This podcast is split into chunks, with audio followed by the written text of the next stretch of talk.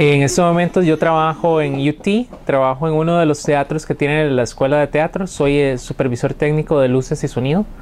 Ah, como soy estudiante de la maestría de diseño y iluminación, pues me dieron ese trabajo. Lo que me toca hacer es diseñar las luces para toda la temporada de obras que se presentan ahí.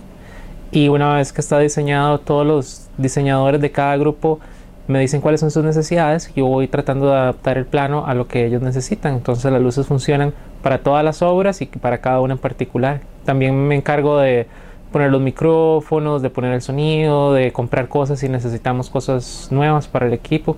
Entonces ese es mi trabajo.